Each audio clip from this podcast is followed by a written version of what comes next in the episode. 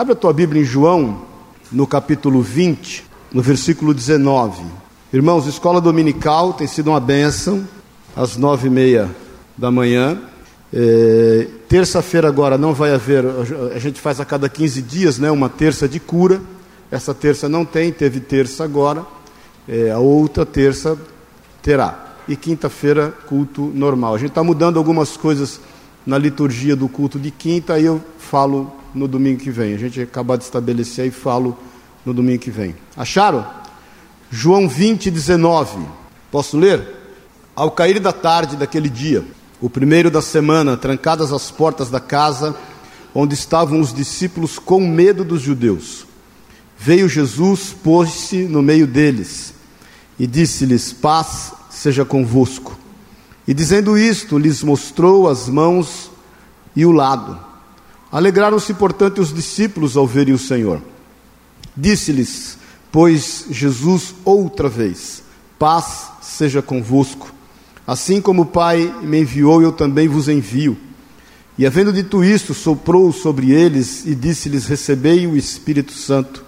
Se alguns perdoardes os pecados, são-lhes perdoados, se los retiverdes, serão retidos. Amém? Vamos orar. Pai querido, nós te louvamos, Jesus, te agradecemos por tudo que já temos visto e ouvido. Nós levamos cativo agora o nosso entendimento eh, diante da pessoa de Cristo Jesus e declaramos a liberdade do teu Santo Espírito. Lançamos sobre ti toda a nossa ansiedade, porque sabemos, Deus, que o Senhor tem cuidado de nós. Fala aos nossos corações, visita Jesus amado, o íntimo e oculto de cada um de nós e que nós possamos, Deus, não só perceber a tua presença aqui, mas que nós possamos testificar a quem quer que seja que o Senhor está no meio de nós. É o que nós pedimos, Senhor, no nome de Jesus. Tira tudo que não é teu, tudo que não pertence a ti, que quer opor-se à tua palavra, ao teu agir no nosso meio, nós rejeitamos, repreendemos em nome de Jesus. Amém e amém. Amém. Dá um abraço no teu irmão antes de você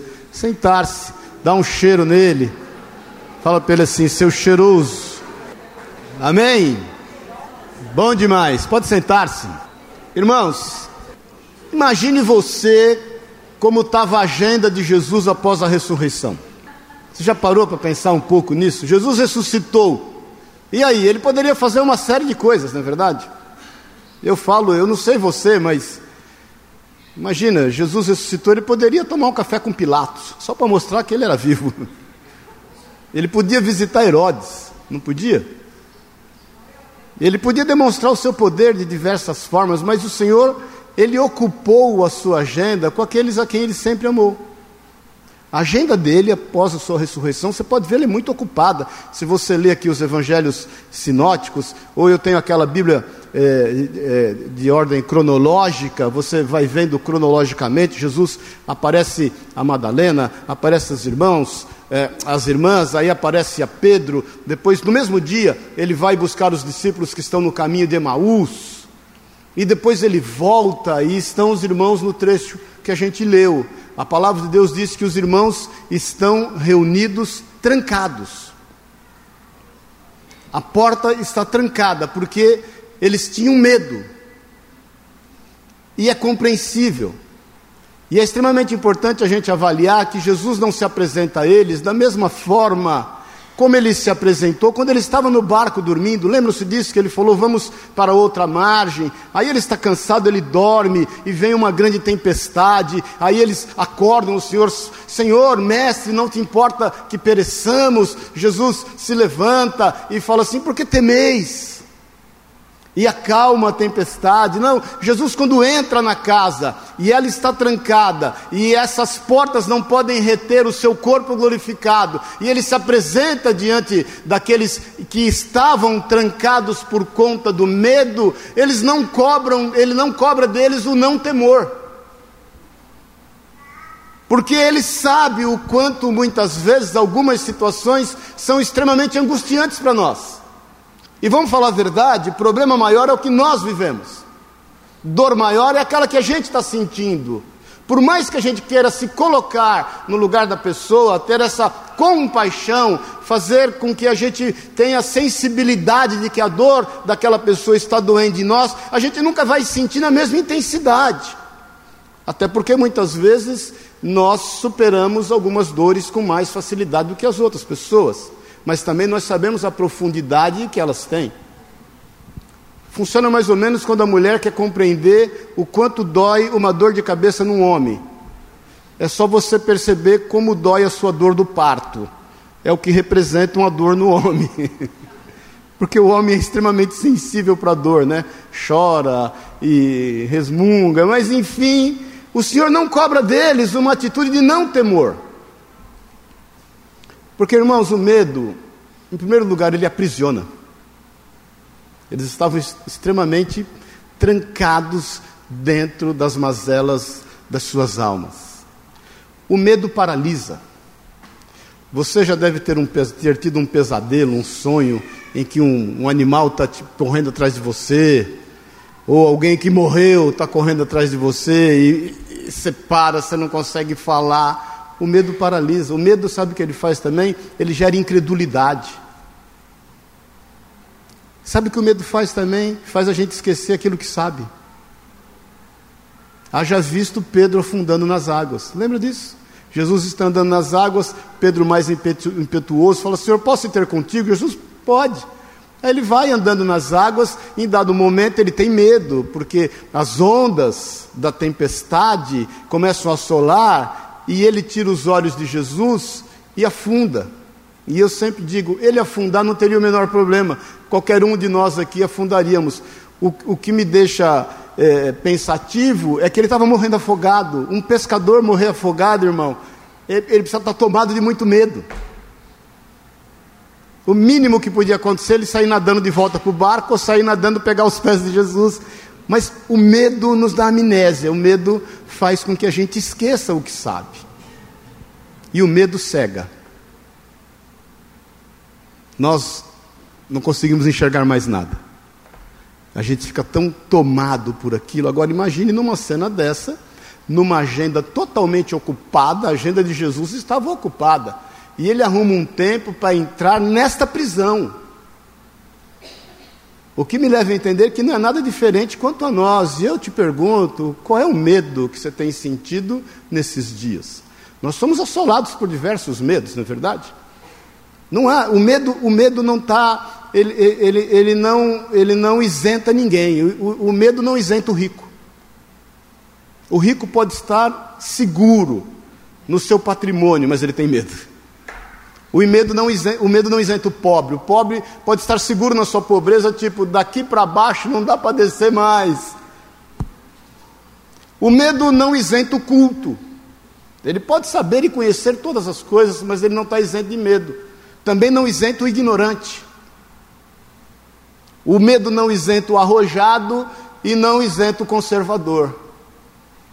Todos nós sabemos disso, porque em dado momento das nossas vidas, muitas vezes com, com, com maior intensidade, esse medo quer nos assolar. E aí nós temos essa característica: a gente se aprisiona, a gente se fecha dentro das nossas, entre aspas, realidades, a gente fica cego, não vê mais nada, tem o foco voltado para aquilo, a gente sofre de amnésia, esquece até o que sabe e a gente fica meio paralisado. Eu só saio daqui se alguém me empurrar. Jesus, em qualquer cenário, ele tem a capacidade, motivada pelo amor, de invadir a gente. Invadir de uma forma que a gente perceba que ele chegou. Talvez o que esteja faltando muitas vezes em meio ao medo que a gente tem sentido em relação ao amanhã, ou em relação às más experiências que a gente teve lá atrás, em relação aos desafios que nós mesmos pedimos para que ele, esses desafios fizessem parte da nossa vida, é nós realmente pararmos e perceber que o Senhor tem uma agenda voltada em nosso favor. Jesus tem uma agenda voltada em teu favor. Jesus está se ocupando, tenha certeza disso, 24 horas do teu dia com a tua vida, de forma especial, particular e singular. Esses dias eu tenho feito uma reflexão acerca da minha vida, de experiências que eu já vivi E eu posso perceber o quanto singularmente o Senhor se ocupa e se ocupou da minha vida em pequenos detalhes. Irmãos, isso não é um privilégio meu, isso é um privilégio nosso. E se você parar e refletir todos os cuidados que o Senhor teve e tem acerca da tua vida, você vai perceber que Ele tem uma agenda voltada para você. Ele se ocupa, ele, ele na hora que ele sai, encontra as mulheres, encontra Madalena, encontra Pedro, 1 Pedro, 1 Coríntios 15, 5 diz que Pedro foi o primeiro a quem Jesus foi buscar, até porque o Senhor sabia que Pedro precisava daquele refrigério, porque ele tinha negado o Senhor, não se esqueçam disso. E ao mesmo tempo ele depois sai e vai buscar os discípulos de Emaús. E quando os discípulos que estão no caminho de Emaús estão confortável quanto a pessoa e a presença do Senhor, ele já havia ministrado a palavra, ele some. E quando ele some, ele vai buscar esses que estão trancados com medo. E Jesus, quando nos invade em amor, ele traz algumas coisas, que é o que eu quero meditar com você essa manhã. Ele diz aqui no versículo 19, já você está no contexto, ao cair da tarde, ou seja, durante todo o dia, na sua ressurreição, que foi logo cedo pela manhã, tipo seis da manhã, ele está se ocupando de fazer a vontade do Pai e buscar aqueles a quem ele ama. Ele não se ocupou de demonstrar poder a quem quer que seja, ele não se ocupou de demonstrar poder àqueles que o perseguiram, ele se ocupou em demonstrar amor àqueles a quem ele ama. E faz a mesma coisa conosco. Então, ao cair da tarde, ou seja, um dia com uma agenda extremamente ocupada, o primeiro da semana, trancadas as portas, já você sabe que a, as portas estão trancadas em função daquilo que eles temiam, não era fácil para eles naquele momento, as, as experiências emocionais que eles tiveram nos últimos três dias, desde sexta-feira até o domingo, foram extremamente marcantes, aquilo gera neles um aprisionamento, uma cegueira, uma incredulidade, uma amnésia acerca daquilo que o Senhor já havia falado, dito e demonstrado, eles estão trancados, os discípulos estão ali com medo. Jesus se põe no meio deles e declara: paz seja convosco. Nós sabemos que Jesus é a paz que excede todo entendimento. Mas quando os entendimentos são maiores do que aquilo que a gente sente no Senhor, como é que a gente faz? Como é que fecha a conta? Porque, irmãos, em nome de Jesus, eu quero que você saia daqui hoje definitivamente entendendo que essa paz, ela atinge o nosso âmago de forma intangível aos nossos olhos. Porque essa paz não é algo somente de se sentir, é algo de se perceber e de tomar conta da vida da gente. É aquele momento de insanidade que o mundo acha que a gente vive quando tudo está de cabeça para baixo e a gente está com serenidade em meio àquilo que a gente está vivendo. É aquela paz que gera em nós uma das partes da manifestação do fruto do Espírito, que é o domínio próprio.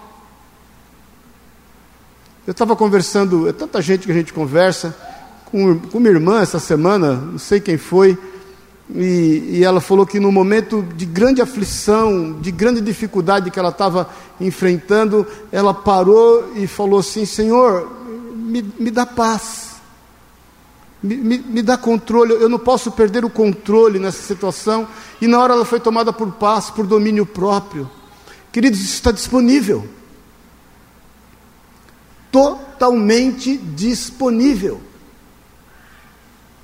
É quando a gente exerce o domínio próprio, que é fruto do Espírito, para que a gente entenda que esta paz não é palpável, não é de se olhar, mas é, ela é de se perceber. É quando o intangível tem muito mais valor do que o tangível.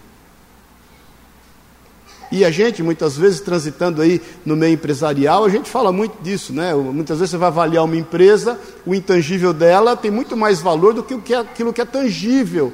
Mas a gente não percebe aí os empresários presentes e os que estão nos vendo pela internet que isso faz valer na nossa vida. Quando Jesus declara dessa paz a Bíblia diz que ele traz a primeira característica disso, no versículo 20, dizendo isto: mostrou as mãos e o lado, mostrou as suas feridas, e eles sabiam o motivo dessas feridas, e a Bíblia diz que eles alegraram-se, portanto, os discípulos ao verem o Senhor. A primeira característica que eu vejo que Jesus traz com esta paz é a alegria. É a alegria da gente saber que o Senhor tem uma agenda voltada para nós. É a alegria da gente saber que nós temos então um sentimento e uma certeza de pertencimento. Nós pertencemos a Ele. Ele está totalmente envolvido com aquilo que a gente está vivendo. Ele está totalmente envolvido com as questões que nos dizem respeito.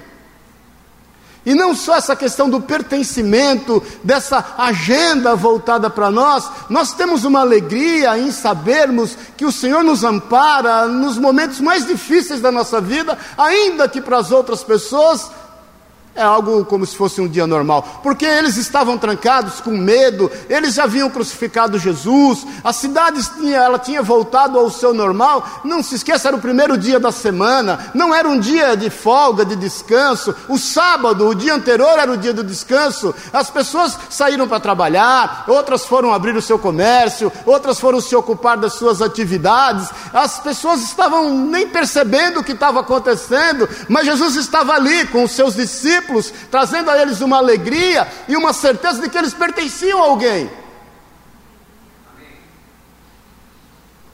Irmãos, a gente não está sobrando no mundo, nós não estamos orbitando, o mundo está se ocupando de todas as coisas, o mundo tem a sua agenda, mas a agenda do Senhor está voltada à tua vida. Total. Entenda aqui uma coisa: eu sempre falo que a nossa maior crise é crise de identidade. Essa é a maior crise. Nós não sabermos quem somos. Nós somos filhos, filhas do Senhor. Nós somos resgatados pelo teu amor. Nós pertencemos a alguém, querido.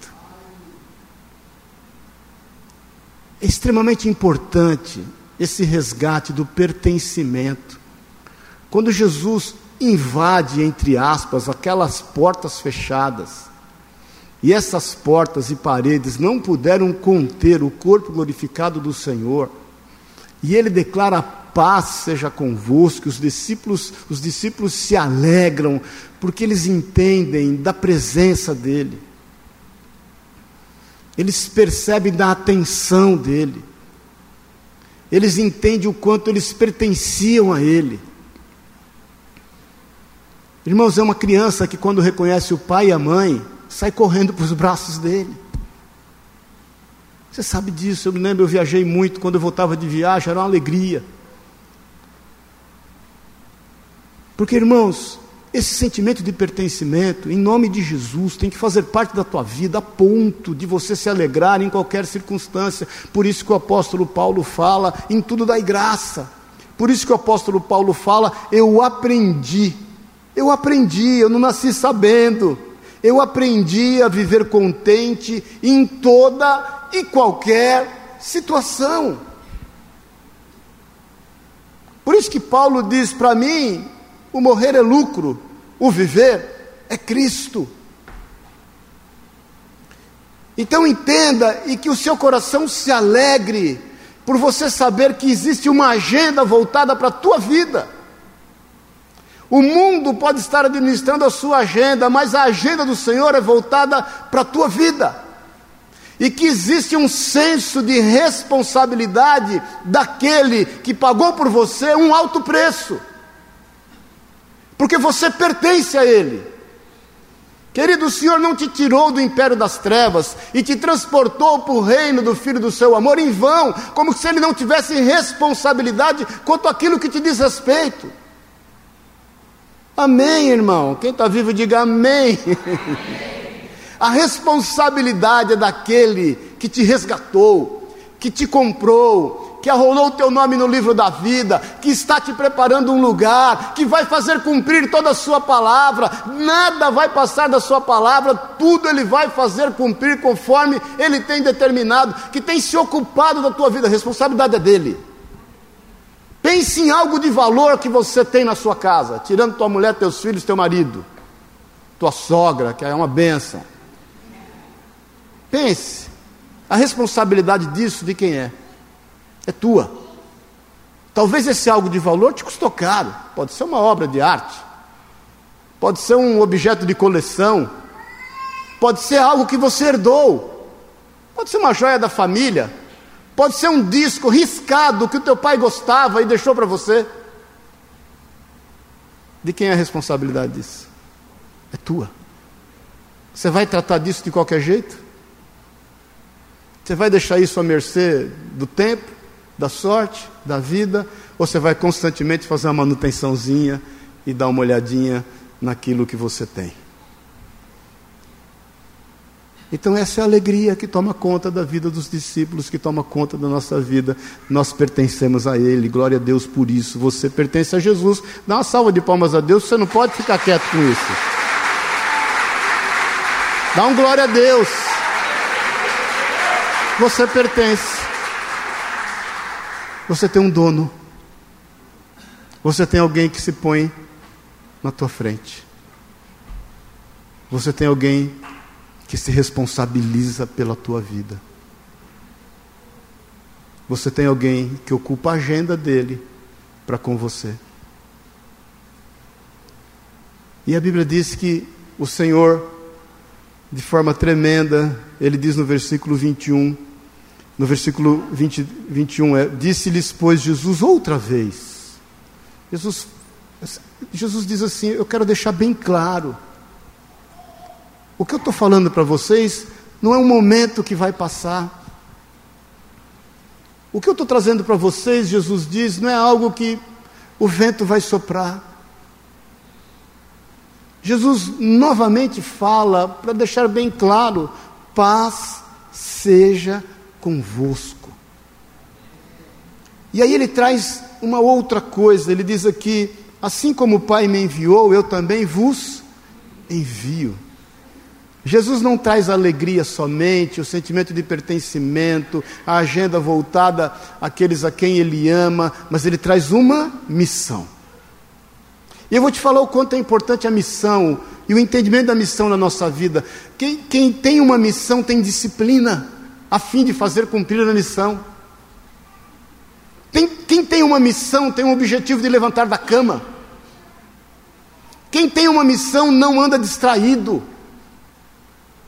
Quem tem uma missão não troca valores e princípios. Quem tem uma missão age com responsabilidade a partir da sua casa, do seu núcleo familiar e faz da sua casa a extensão daquilo que as pessoas podem usufruir. Porque Jesus traz a eles, de forma criteriosa, uma missão, a fim deles compartilharem aquilo que ele estava naquele momento, livrando eles de todo medo.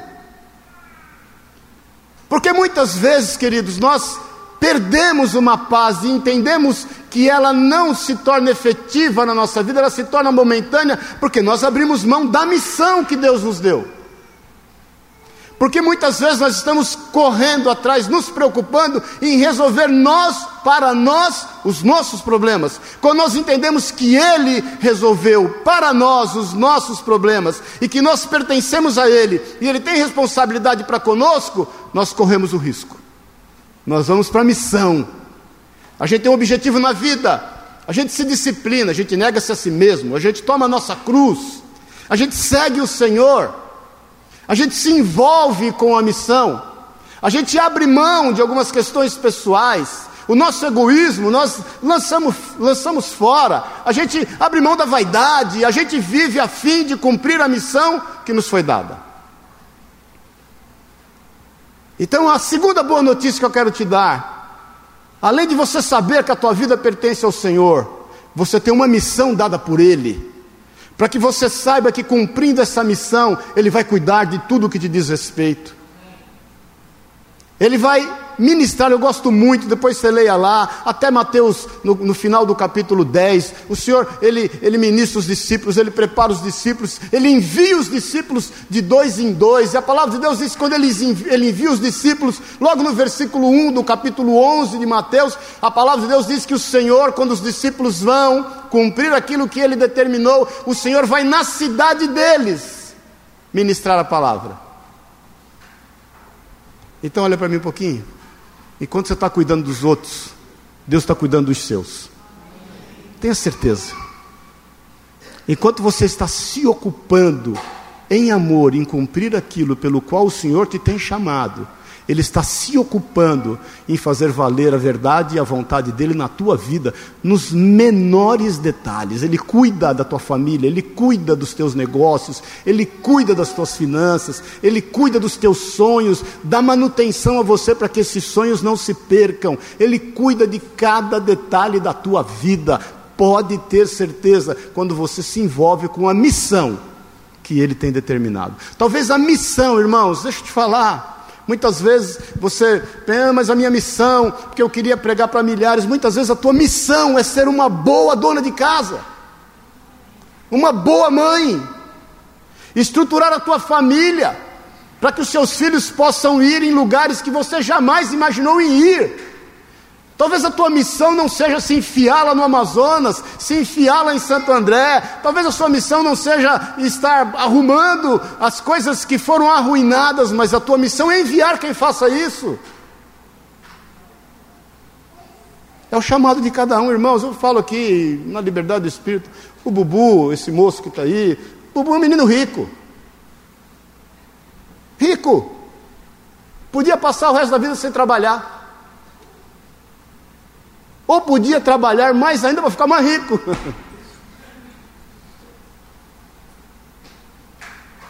Deus chamou ele para isso, é a missão dele. Eu, quando fui para a África, entendi, não é a minha missão ser missionário na África. Mas quando voltei da África, eu entendi que eu podia fazer algo mais. Por isso que nós estamos aqui reunidos hoje. Claramente o Senhor falou comigo no avião: você pode fazer algo mais e vou te falar, eu voltei da África me sentindo um inútil, um inútil. Falei, Senhor, eu sou um inútil. Vi irmãos lá, Senhor, eles vão casados com filhos, morre a mulher, ou morre o homem, ou morre o filho, de malária, de acidente, eles continuam lá pregando o Evangelho. entrei dentro de aldeias, e eu falei, Senhor, só tua misericórdia. Vi missionários lá se aculturarem de tal forma que ficaram todos amalgamados lá com os africanos. Falei, Jesus, eu entendi claramente, eu sou inútil, eu entendo que eu, sei lá, não não é o meu chamado, eu não seria capaz de deixar tudo que eu tenho lá, ou em, tudo entre aspas, né? não diz respeito a patrimônio, diz respeito às convicções, diz respeito aos sonhos, diz respeito à família, largar o meu tudo que eu tenho lá para viver aqui. E o Senhor falou: não, mas você pode fazer algo mais. Porque eu tinha prometido para mim mesmo nunca mais estar à frente de uma igreja. Foi quando nós começamos a nos reunir como igreja aqui em São Paulo. Então qual é a tua missão? Ser um bom pai de família? Ser um bom funcionário na empresa que você trabalha, dando ali um bom testemunho, como os moravianos fizeram? Entravam nas empresas, trabalhavam e pregavam ali o Evangelho Dois irmãos moravianos se venderam como escravos numa fazenda da Índia que pertencia a um inglês. Se venderam, pegaram o recurso da venda deles mesmos para pagar a passagem deles para ir na Índia. Com 20 anos de idade, morrerá pregando o Evangelho dentro daquela fazenda como escravos. Talvez seja a sua missão, não sei. Qual é a tua missão? Ter paciência com as pessoas? A tua missão é sorrir? Tua missão é abraçar as pessoas. Eu sei que o entendimento da missão que Deus te deu vai te dar disciplina, vai te dar desejo de levantar-se de manhã da cama,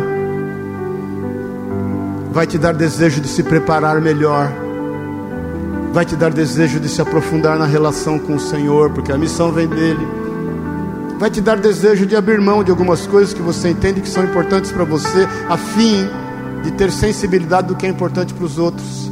Vai te fazer administrar melhor o teu tempo, querido. Vai fazer você ter cuidado com aquilo que você fala, filtrar aquilo que você ouve, perceber aquilo que você enxerga. Esse é o sentimento de missão é saber que de forma singular também, da mesma forma que singularmente o Senhor tem se ocupado, a agenda dele se ocupa da tua vida, singularmente você vai se ocupar, porque não há outro para fazer aquilo que o Senhor te chamou a fazer, mas você vai se ocupar de fazer a vontade dele. Você se lembra da história de Jonas? Jonas disse não para o Senhor. Aliás, pior do que dizer não, ele não disse nada. O Senhor o chama ele mudo e calado se levantou. A Bíblia diz que ele se levantou, mas se levantou para ir para Jope. Ele não foi para Nínive. Jo, Jonas desce até Jope. A Bíblia diz que ele desce. Da onde ele está, ele desce até Jope. Aí a Bíblia diz que ele desce para o navio. A Bíblia diz que ele desce para o porão do navio. A Bíblia diz que ele desce para o fundo das águas. A Bíblia diz que ele desce para o vento da baleia. Ele só desce. No vento da baleia, ele ora ao Senhor. O Senhor podia falar: Não, Jonas, eu levantei outro no seu lugar. Jonas, eu te dei todas as oportunidades e você não quis. Eu, agora eu levantei, em vez de um, como eu sou Deus, eu levantei mil do teu lugar. Jonas, eu nem lembro quem é Jonas, nem lembro o teu nome. Jonas, você está naquilo que você quis estar. Mas não, Deus levantou de novo Jonas, porque ele queria que Jonas, e Jonas era turrão, Jonas era tripolar, não era bipolar. Vai lá, prega o evangelho, o povo se converte, ele fica com mais raiva ainda. Ele não queria que eles se convertessem. Não queria. Por que, que esse povo foi se converter? 140 mil. Por que, que se foi se converter? Até o rei se converteu. O rei proclamou jejum. Aí depois ele anda, fica debaixo da sombra de uma árvore. O Senhor faz um verme vir e morrer a árvore. Aí ele, né? Consciência ecológica. Ele era ecologicamente perfeito. Senhor, porque a árvore morreu? Coitada da árvore, o que o Senhor quer fazer com isso? Eu quero a morte sobre mim. Jesus fala, querido, a árvore é mais importante do que essas vidas.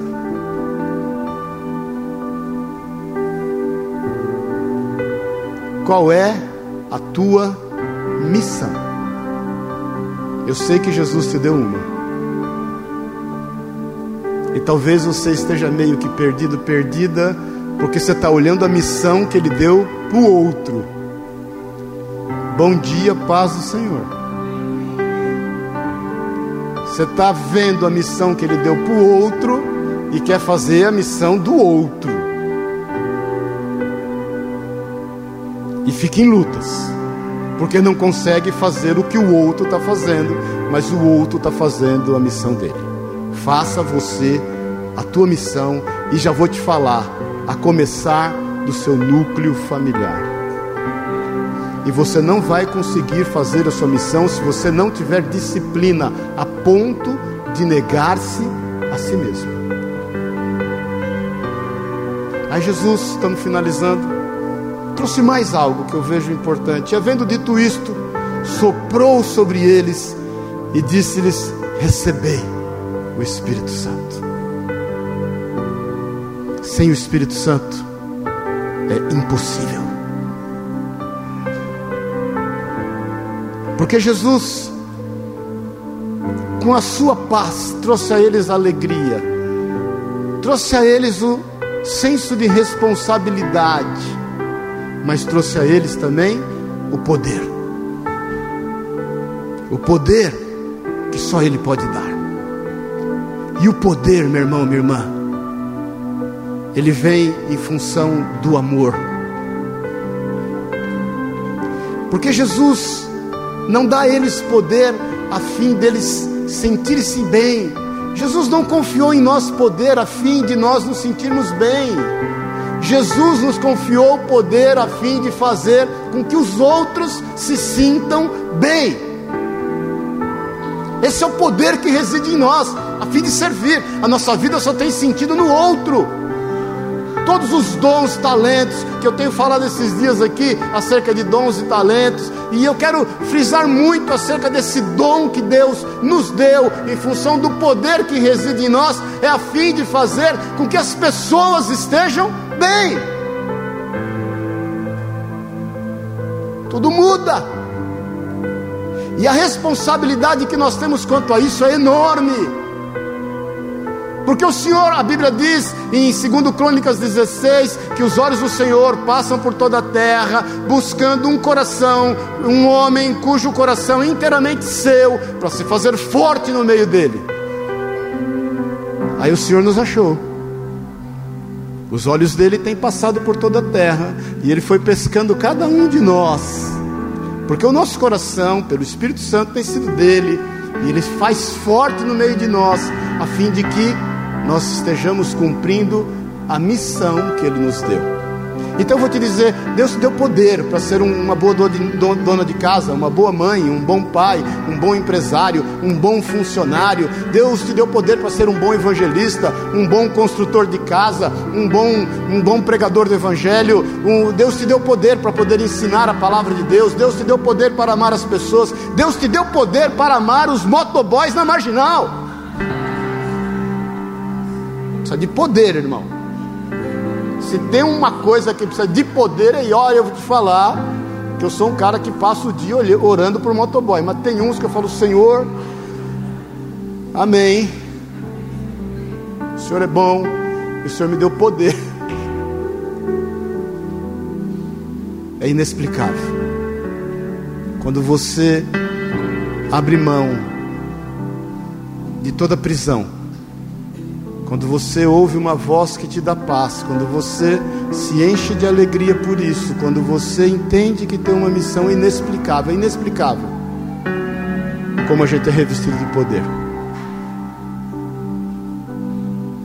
O que você acha que te trouxe até aqui, nesses dias, hoje, que não seja o poder de Deus?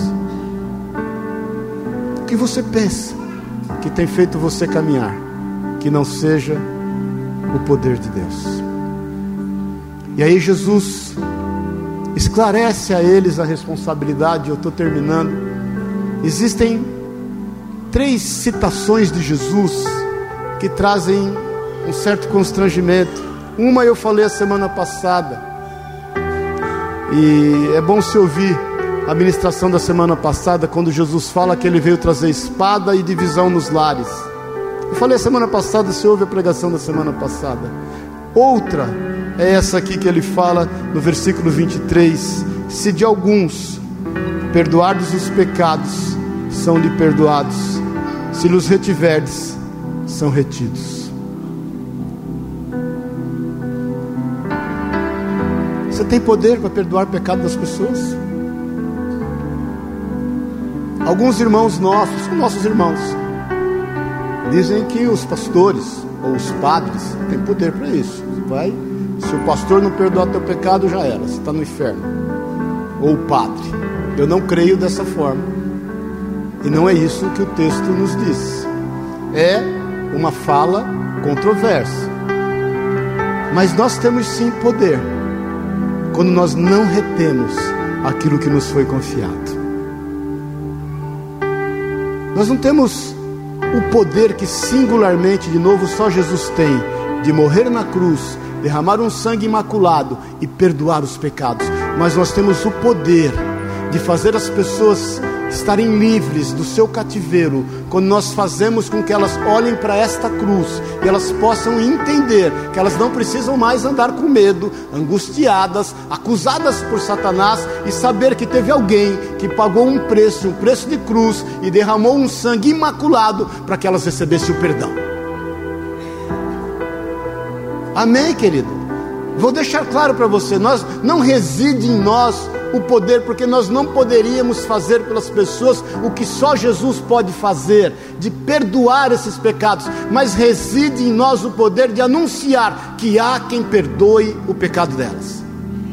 Há quem possa fazer isso por elas. Isso está confiado na minha e na tua vida. As pessoas estão angustiadas. Satanás cega o entendimento dos incrédulos, Toda a criação geme aguardando a manifestação dos filhos de Deus. E muitas vezes os filhos de Deus estão se ocupando das suas vidas. E quando a gente retém isso, isso é retido na vida das pessoas. Quando nós não viramos outra face, não caminhamos sete milhas, não entregamos a capa, isso é retido na vida das pessoas. Então há poder na tua vida, em poder anunciar o Evangelho do Senhor, em poder olhar para quem quer que seja e possa dizer: Olha, que a tua esperança seja renovada que você seja renovado na sua esperança, que você entenda definitivamente que você pertence a alguém, tem alguém se ocupando da tua agenda 24 horas do seu dia, até quando você dorme. Eu sou o portador dessas boas novas, isso me foi confiado e eu não posso reter, porque se eu retiver, as pessoas serão retidas. Então creia nisso em nome de Jesus. A nossa missão consiste em cumprir a vontade daquele que nos enviou. Foi o que Jesus falou. O meu alimento consiste em fazer a vontade do meu Pai. Então Jesus nos traz com a missão o senso de responsabilidade que nós temos que repartir, compartilhar o que nos foi confiado. A pior coisa que tem, irmão, sabe o que é? Trazendo para um, o nosso é um cinema vazio. É horrível. Quem já foi para Disney aqui? Só pisca, não precisa. Tem coisa mais chata que um brinquedo vazio? Não tem ninguém gritando, não tem ninguém vomitando do teu lado. Um brinquedo sem fila. Um cinema sem que as pessoas interajam com o filme. É horrível. Olha aqui, é horrível estar só. É horrível estar só. É horrível ter para compartilhar e não ter com quem compartilhar. É horrível. Então deixa eu te contar uma coisa em nome de Jesus, algo te foi confiado. Se você reter e entenda desta forma: se de alguns perdoardes os pecados, seriam perdoados. Você pode olhar para as pessoas e dizer: há perdão para a tua vida. Há perdão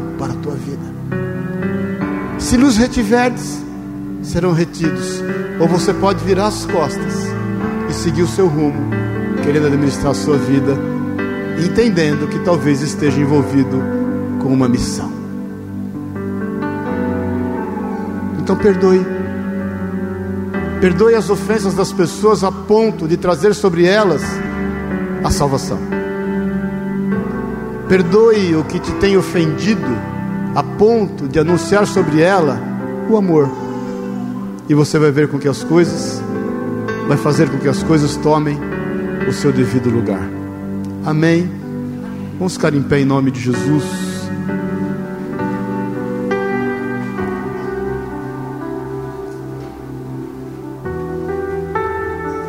Eu quero te perguntar: o que tem te trancado? Qual o medo? Qual o medo que tem gerado esse aprisionamento, essa paralisia, essa incredulidade e essa amnésia na tua vida? Eu, eu quero te dizer em nome de Jesus Jesus tem poder para invadir, porque Ele te ama. Ele é quem diz, lá em Jeremias 29, 13: Buscar-me-eis e me achareis, quando me buscardes de todo o vosso coração. Você conhece o versículo 11 de 29, né? Jeremias 29, 11. O que, que o Senhor fala lá? Eu sei que pensamentos eu tenho acerca de vós. São pensamentos de paz. Em algumas traduções de bem. Para vos conceder, para vos conceder aquilo que vocês têm buscado. O que é que está te aprisionando? Medo de decepcionar de novo? Posso falar, irmãos? Você, quem tem medo de decepcionar de novo, olha com os olhos bem abertos para mim, não se exponha. Você vai decepcionar de novo. Bem-vindo ao clube, pega a senha, entra na fila é grande. Os nossos olhos não estão postos nos decepcionáveis. Tem medo de se envolver com as pessoas? Qual é o seu medo? Quem pediu aqui um dia para ser usado por Deus? Diga amém. Deus, eu quero ser usado por ti. Aí as pessoas te usaram. Você achou ruim? Ah, não vou lá, porque o fulano me usa, fui lá só me usou. Você pediu. Você orou para isso. Jesus fala assim: se você empresta dinheiro sabendo que a pessoa vai te pagar, que bem é nisso. Dorme com barulho desse, irmão. Não vou te pedir dinheiro emprestado, não, fique em paz. Mas se você empresta dinheiro sabendo que o cara não vai te pagar, aí reside um galardão. E eu sempre falo, irmãos, tem horas que é melhor dar, dá o dinheiro, dá. Quando ele te pede, você sabe que ele não tem condição de pagar, dá. Fala, não, não vou te emprestar, vou dar, você fica livre, eu também, continuamos amigos. Mas compartilhe. Está com medo do quê? Que aquele que te deu um dia recursos para poder suprir quem quer que seja, vai parar de te dar recursos? Vai parar de te abençoar? Então qual o teu medo?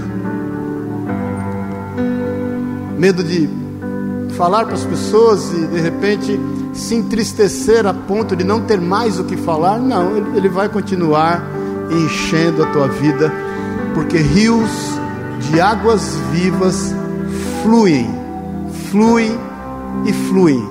Você não pode reter. Água parada estraga, apodrece.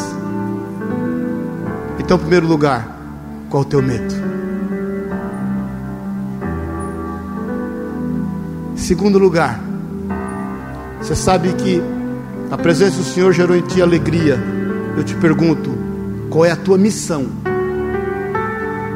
Qual a tua missão? De repente, tua missão é ser um excelente empresário e pagar bem todo mundo que trabalha com você. Paga, mas paga bem mesmo. Não economiza. Paga bem. Dá bônus. Abençoa. Ampara a família desses caras. Glória a Deus. É tua missão. De repente, tua missão é ser funcionário de alguém. Glória a Deus, é tua missão, irmão. Vai lá e abençoa. José, Daniel, homens que serviram pessoas e foram demasiadamente prósperos. De repente, tua missão é essa. Tua missão é ser uma boa mãe, uma boa dona de casa, um bom pai, um bom provedor do seu lar, um bom amigo, um bom filho Amém, irmãos? E terceiro lugar, o que você está retendo? O que, você está retendo? Porque se você não compartilhar, se você não correr riscos, se você não se expor, as pessoas deixarão de viver o melhor que Deus tem para elas. E você é o Jonas ainda que você se enfie no vento de uma baleia, o Senhor vai te tirar de lá, porque Ele quer você. Ele quer você para fazer a missão que Ele tem para você. Amém. Amém. Feche os teus olhos na liberdade. Jesus. Tira agora, Pai, todo todo ferrolho toda algema. Tira agora, Pai, todo agrilhão, todos os cadeados emocionais. Eu creio, Jesus, eu creio, nós cremos, nós cremos na presença do Senhor no nosso meio. Piamente. Eu sei, Espírito Santo de Deus, que o Senhor está conosco, habita em nós eu sei que o Senhor nos trouxe aqui essa manhã a fim de fazermos a tua vontade, a fim de vivermos o que o Senhor tem para nós. E a tua palavra diz: se quiserdes e me ouvirdes, comereis o melhor desta terra. Eu sei que o Senhor nos trouxe aqui para isso.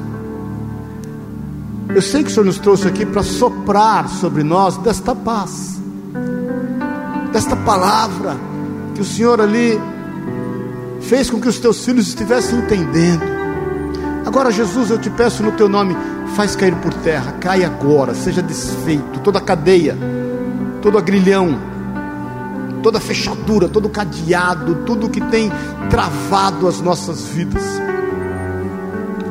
Tudo, Pai, que tem impedido com que haja liberdade em nós.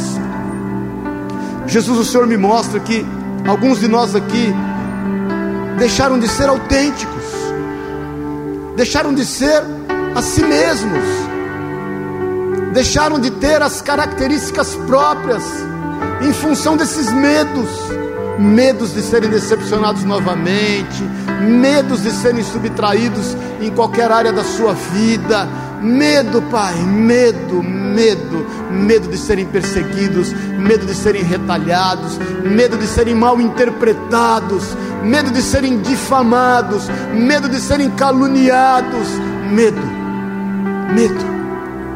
Em nome de Jesus, eu declaro: medo cai por terra agora. Em nome de Jesus o Cristo, há poder, no nome de Jesus, cai por terra todo medo agora. Agora. Já, vá de retro, em nome de Jesus. Em nome de Jesus. Tu sabes aonde residia o medo de cada um.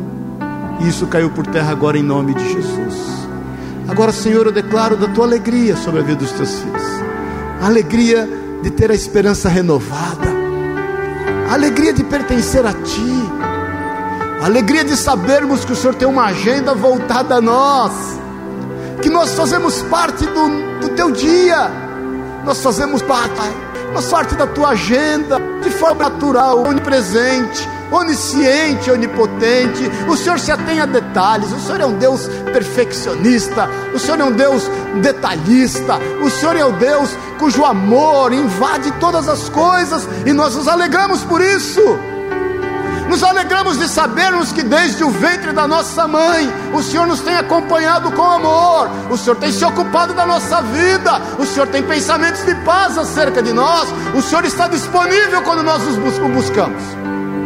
Jesus, que essa alegria, de forma sobrenatural, tome conta da nossa vida, ela não só nos invada, ela faça sair de nós, fluir de nós rios de águas vivas e que nós possamos desempenhar então a nossa missão.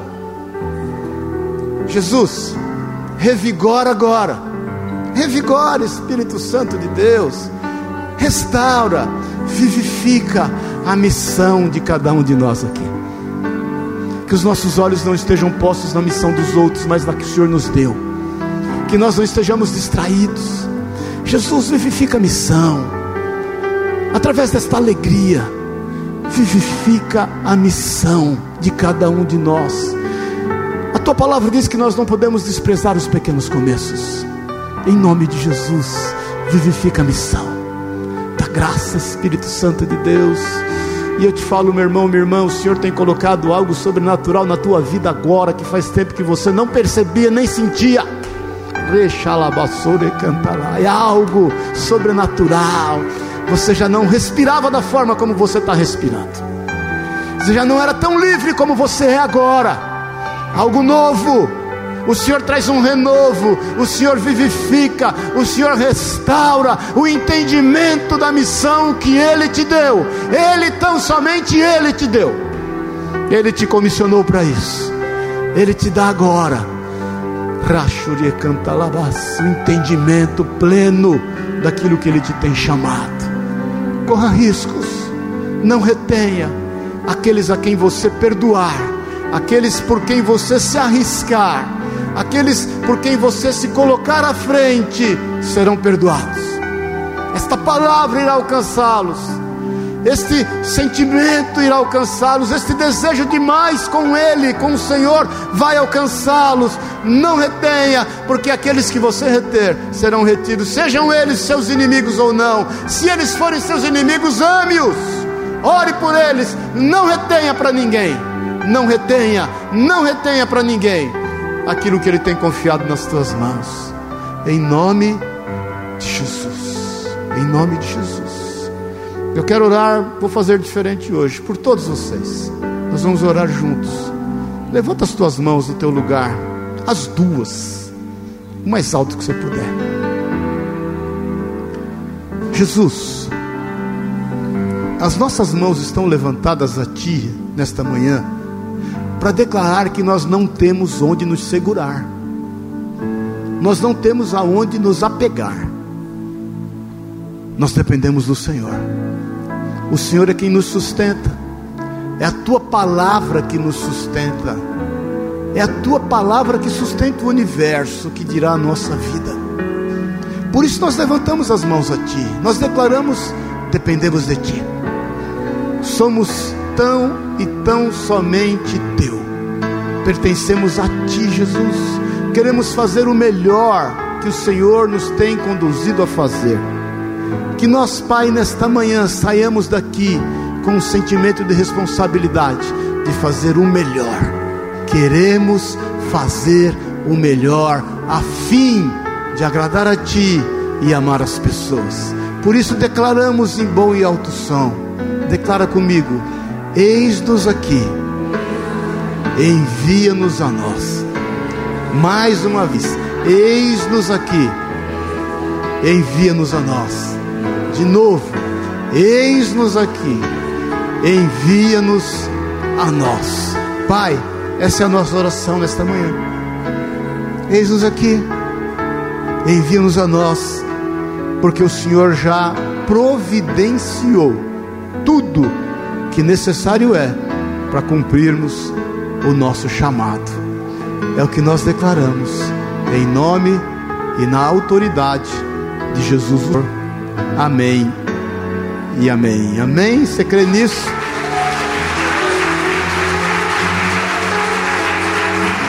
Antes de eu terminar, dá um abraço ao teu irmão, fala para ele assim: "Se tu uma bênção".